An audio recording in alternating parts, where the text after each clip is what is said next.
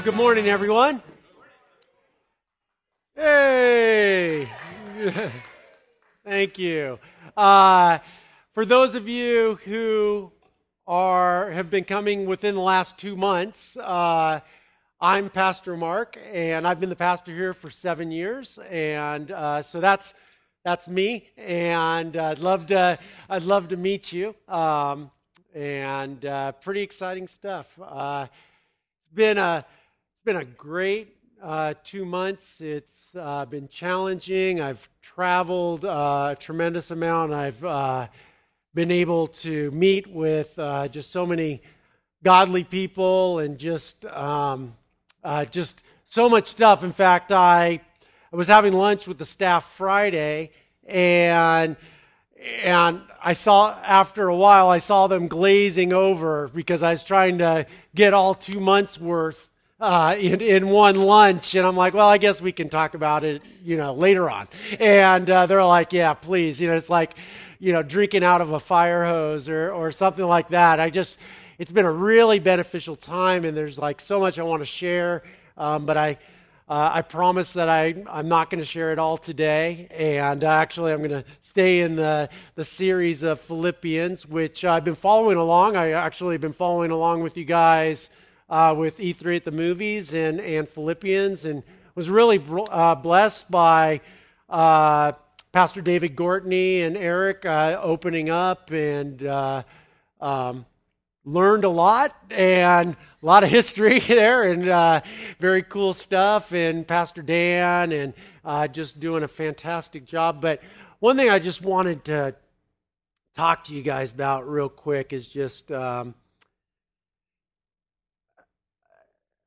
When you, when I left, you know, you, you never, you never really know, like if if if you, if a church is a biblically healthy, functioning church, like what we see in the first century, until it's tested. And, you know, the tragedy with the Dawson family and and and Jake. And just, just you guys, how you've come together to be the rock for this family. And what I keep on hearing from so many of you is, Mark, you should be so proud of your community, how they've stepped up, and you know, and I am. I've just uh, when it happened, I was looking at airplane flights to come back, and several people in this community just said, hey, you know what? We're the church. You know, we will be there. And as I've been in contact with the Dawson family through this whole thing, and several of you, just, this is the church at its best when we're, life is at its worst. And I am so blessed to be part of this community. And I've been in so many different faith communities uh, this summer, and met with so many different pastors, and, and experienced so many things. And this, just let me tell you, this is such a special place that I've been fully convinced. Once again, I already knew this, but this place was forged in the mind and heart of God, and we get to live it out. No, we're not perfect. But you know what? It's good to know when one of us need the other, that we're here. And I'm just so blessed to be part of this community, and just being able to see what you guys have done, because it's made a huge difference in the lives of one family and the lives of others. So well, well done. Well done. So, we're in Philippians, right? And uh, we're continuing on, and we're going to actually be in, in chapter three today. And uh, we're going to be going through verses one through eleven. Let me tell you, Philippians is my favorite book in the New Testament. I absolutely love this book. It just uh, it really speaks to my heart. Uh, this book I I poured into when I when I first became a follower of Christ, that I read it again and again and again. And I didn't pick it because it was so short. You know, it just it just the it what Paul was talking about just really resonated with me. And today, as we continue, and I I I think what Paul is communicating is so vital. And it is so important in the in the path that, that we take as a church and as we are as individual followers of Christ. And it's like this, this warning, this echo from two thousand years ago reminding us what we're meant to be about, and that there are people out there who want to steal our joy. In my doctoral program, my my thesis, my my dissertation is actually on uh, what's happened to the joy in the American church, and trying to, you know, find out, you know, what what has happened and what what has been stolen from us. And Paul here opens up in verse one. He says, "Whatever happens, my dear brothers and sisters, rejoice in the Lord." In fact, six times he says, rejoice in the Lord in the book of Philippians. That actually, obviously the church in Philippi desperately needed to hear that word, rejoice. You know what the truth is about, about this understanding of rejoicing? And a lot of times we think joy and rejoicing, that we come to a place like this and uh, once a week, For, for an hour, and we rejoice, we sing, we learn together, we laugh together. But you know what the true value of today is? The true value of this gathering is, is what lives beyond it. What we take, what when we are filled up with joy, and that we can rejoice and bring joy to a lost and hurting world.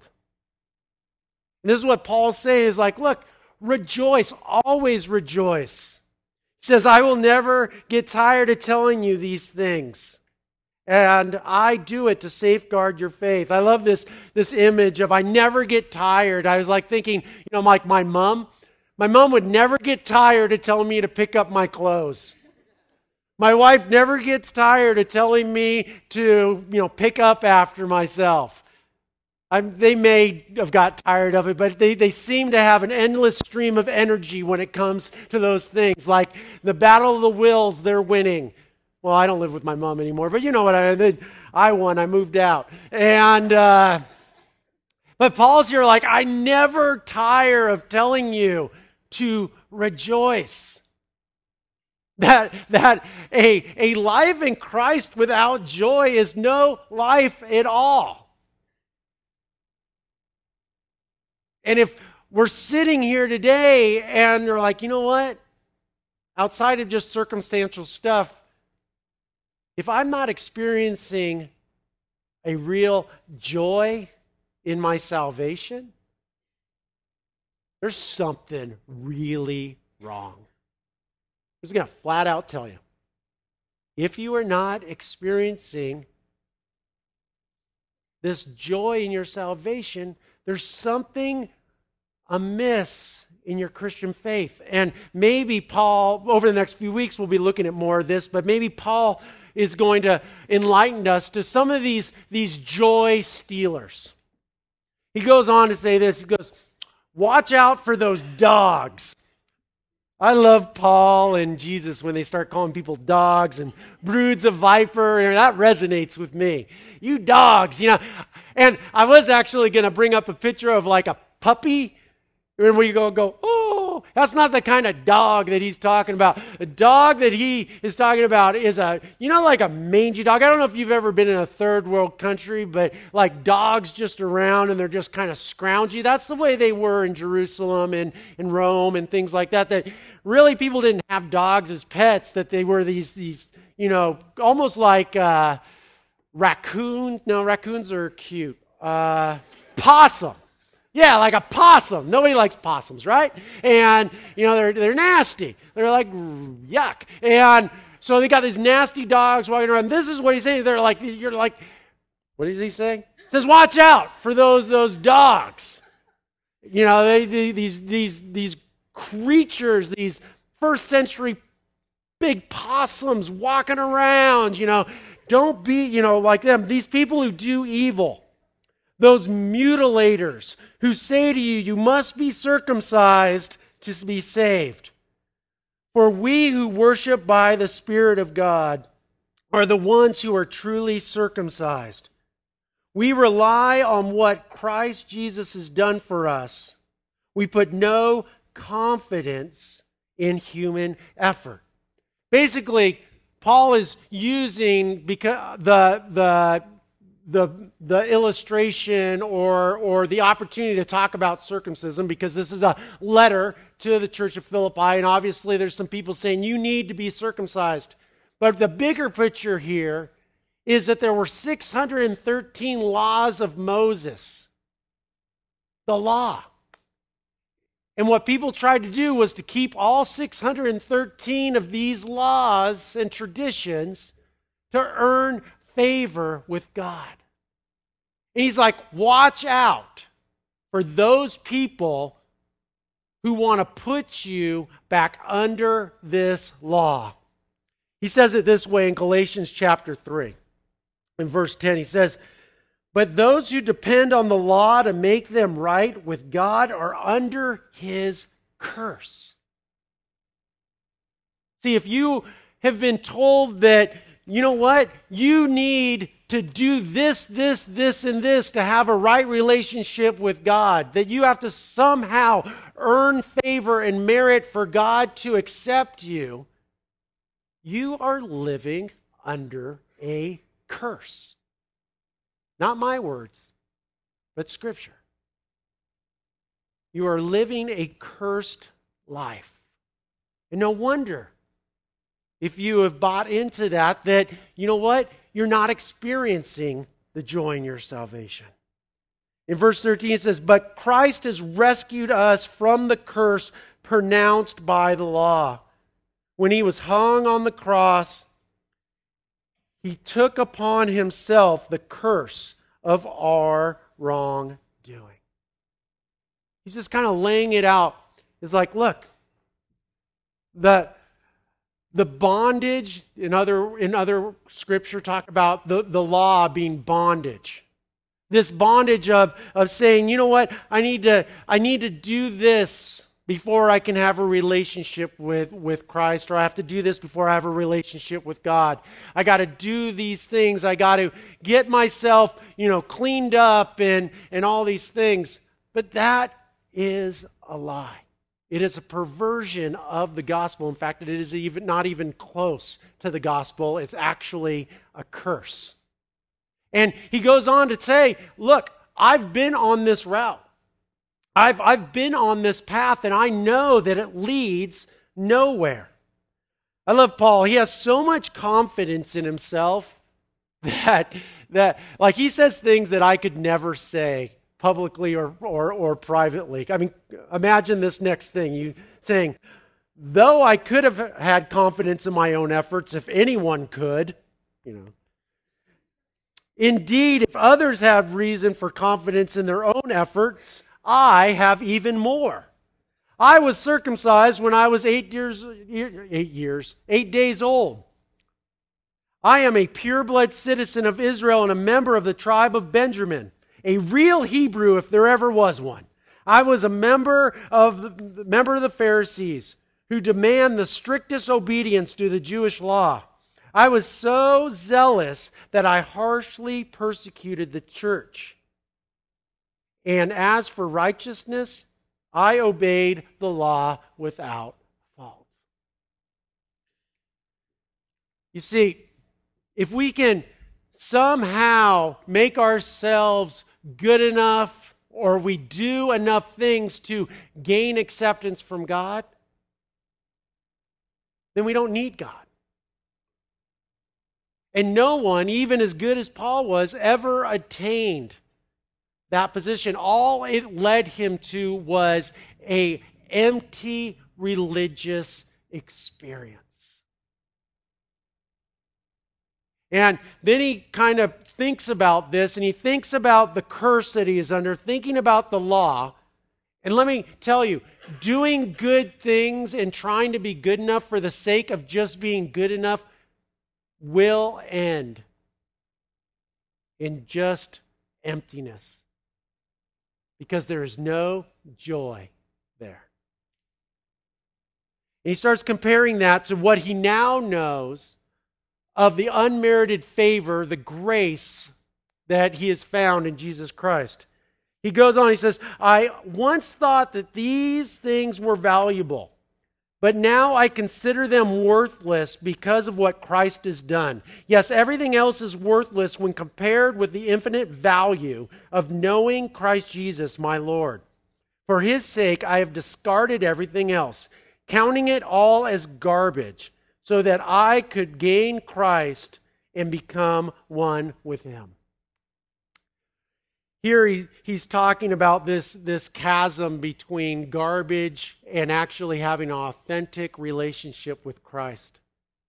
And here we have what I believe is the worst translated word in the New Testament.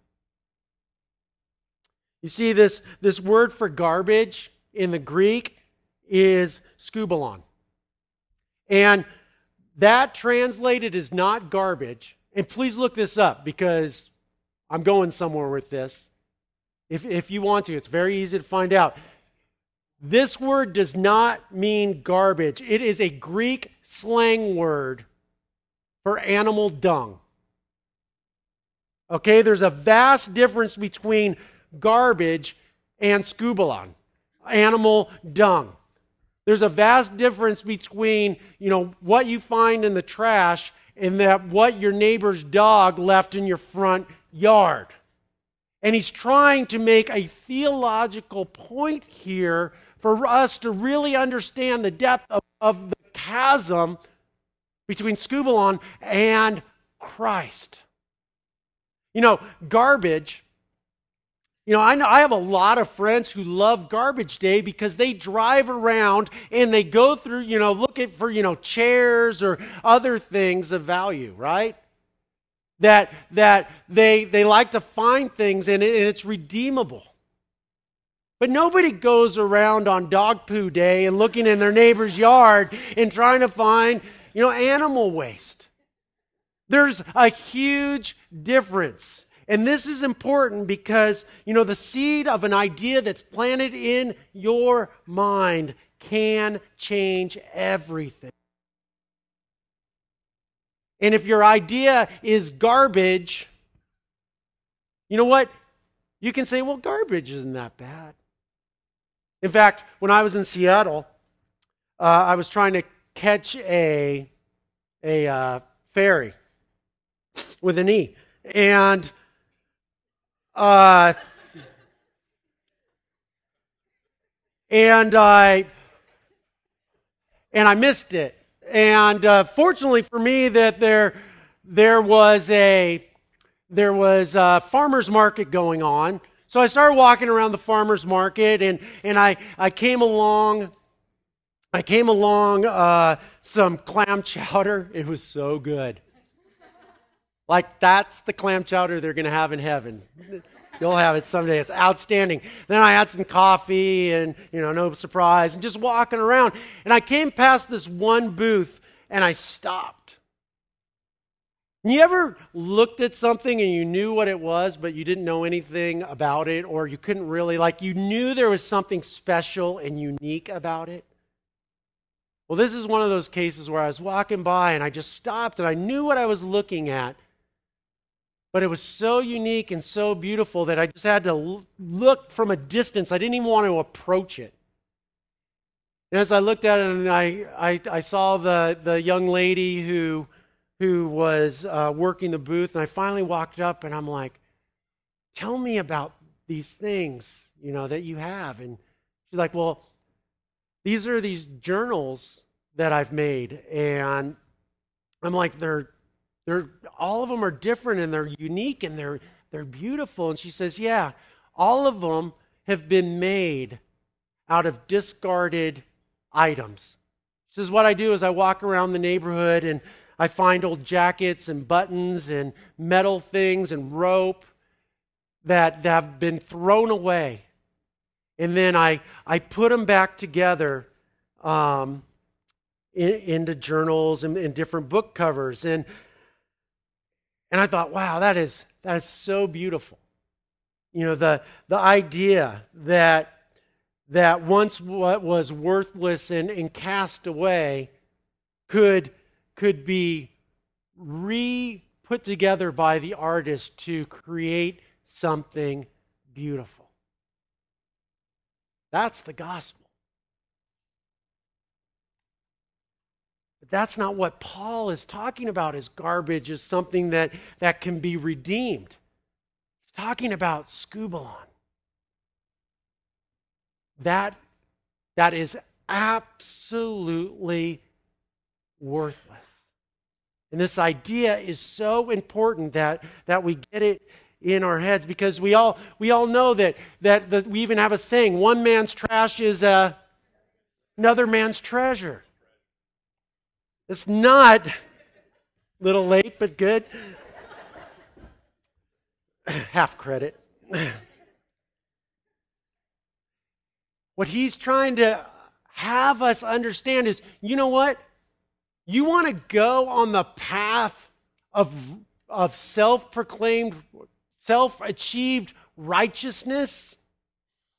If you achieve that, all of it, like he did, at the end, all you have achieved is a pile of skubalon.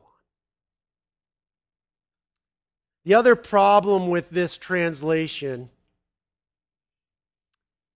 is that it's not offensive enough. Calling it garbage is not offensive. And you know what? The gospel is offensive. It's meant to be. It's intentionally meant to be. Knowing the gospel and its truth and its essence is offensive. Jesus talks about this in John chapter six, in verse sixty-one. Jesus was aware that his disciples were complaining, so he said to them, does this offend you? And he's talking about coming to him and him being the way.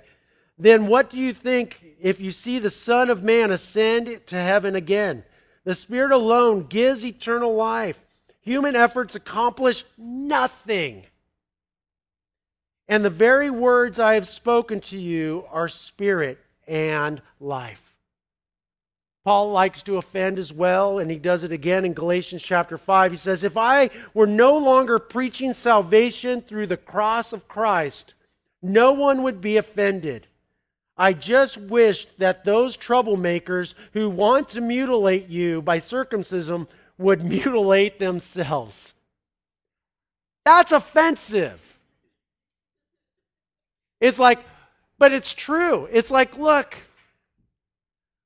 believe me, in the seven years I've been here, in talking about grace, unmerited favor, that there, there's no religion in the world that is going to get us to God, that I have had so many people come and, and hammer me about it, and hammer and hammer. And you need to tell people to do X, Y, and Z. And I can understand the frustration that Paul is saying, look, if you want to mutilate yourself, go mutilate yourself. But for me, I am going to drop the bondage of a works-based religion and pursue having an authentic relationship with my Creator. Because what you are experiencing is skubalon. He continues on, and, and he really ratchets it up at this point. And he says, I no longer count on my own righteousness through obeying the law. Rather, I become righteous through faith in Christ. For God's way of making us right with himself depends on faith. I want to know Christ and experience the mighty power that raised him from the dead. I want to suffer with him, sharing in his death, so that one way or another I will experience the resurrection from the dead. You see, here's a very big problem in American Christianity and the religion of American Christianity. A few years back, I was uh, at a restaurant eavesdropping on the people behind me. You do it too. I mean, I was listening to what they were saying, and, and they're like talking about this guy who wasn't a follower of Christ, and they kept on saying, he is so good and so kind and so loving. He would make such a great Christian. I was sitting there going, I'm sure like Shannon's like, don't say anything. Don't say anything, you know, and, and I was in there and I, you know, I held my, and I held my tongue. But you know what? The gospel isn't finding people who are good enough and smart enough and have people like them and slapping the Christian label on them. Skubalon. That is what that is. It's in the Bible. I can say it as much as I want.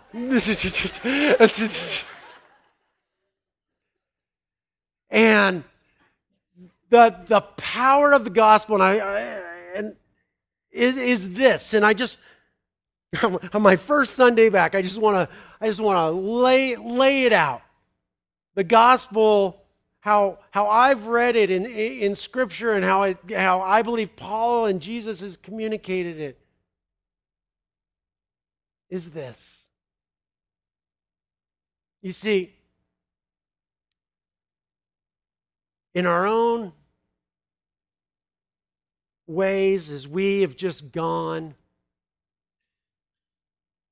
and we have lived our lives apart from having a relationship with Jesus Christ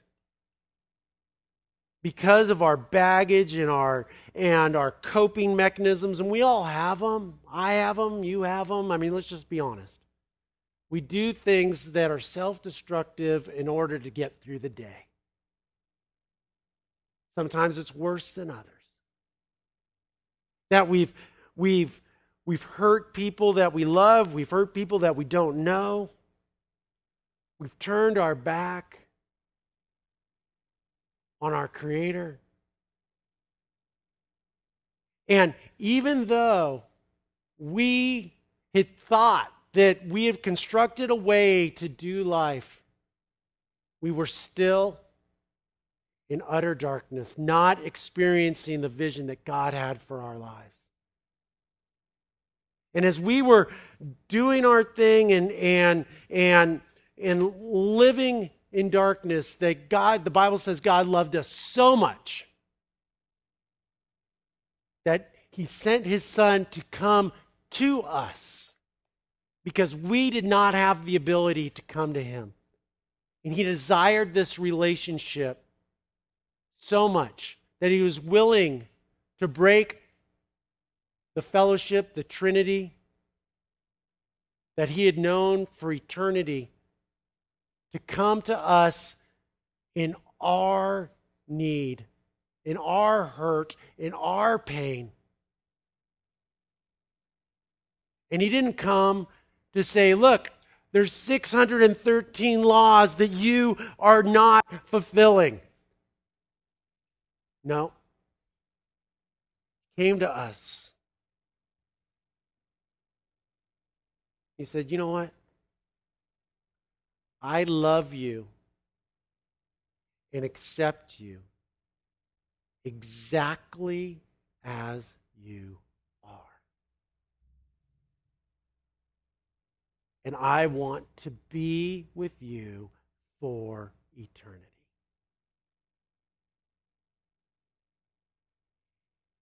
He says, if you believe in me, these six hundred thirteen laws, all these things that you felt that you had to do, all these things that you thought that you had to act like and be like, that, you know what? You are no longer under that curse.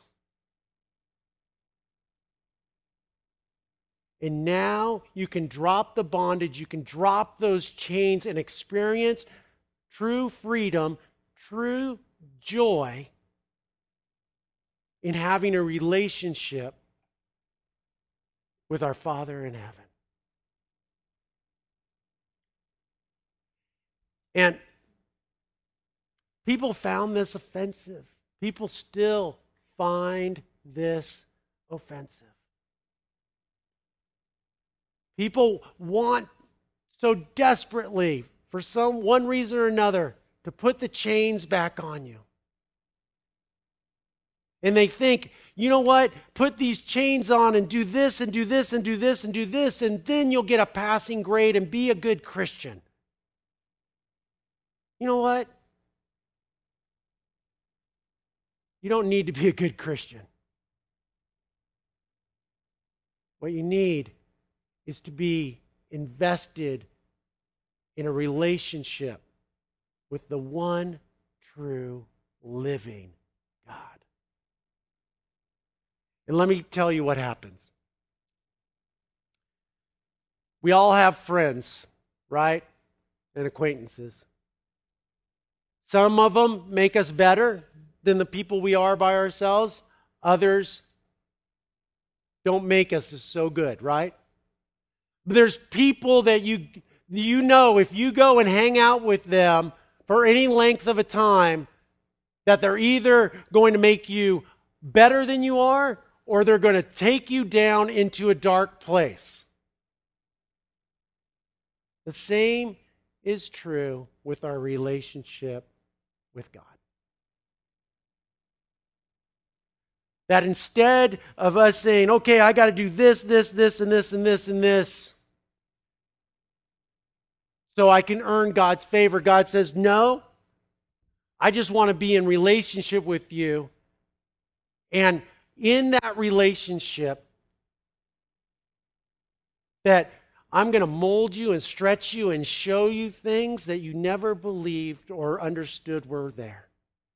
And because of your relationship with me, that it, organically and naturally you are you will start to live out this life that I have envisioned for you, and you will in turn go and be a gift to a lost and hurting world around us.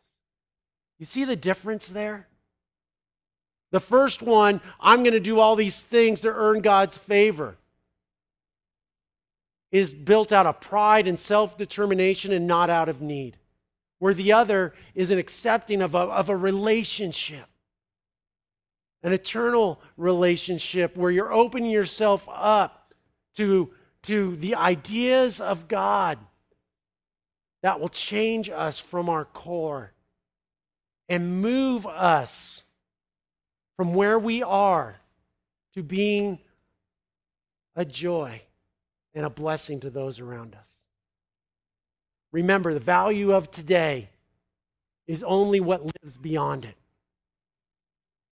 And if you walk out here today and say, oh, I understand that, great, and do nothing with it, then this day dies. The idea dies. But if you go out and you say, you know what, I am no longer under the curse. I am no longer under the chains. I have freedom in Christ. And I will not let the mutilators steal my joy.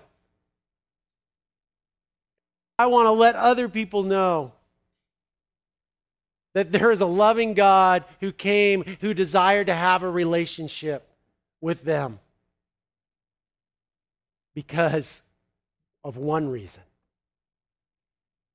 He loves you. That is the gospel. And that is what we need to be about. You guys pray with me? Dear Lord, I just pray. I know that there's people all over the spiritual map today. I'm sure that there's people who are in bondage. Somewhere along the line that they bought into the lie that they have to achieve and do in order to be accepted. They're living under the curse. God, I just pray that they can break those chains that they can drop those chains and just accept the freedom that you offer, that you offer a relationship, a relationship that, yes, will transform us like all relationships do. But unlike other relationships, this is a perfect relationship that will grow us and move us to live the life that you've envisioned for us. We love you, Lord, in Jesus' name. Amen.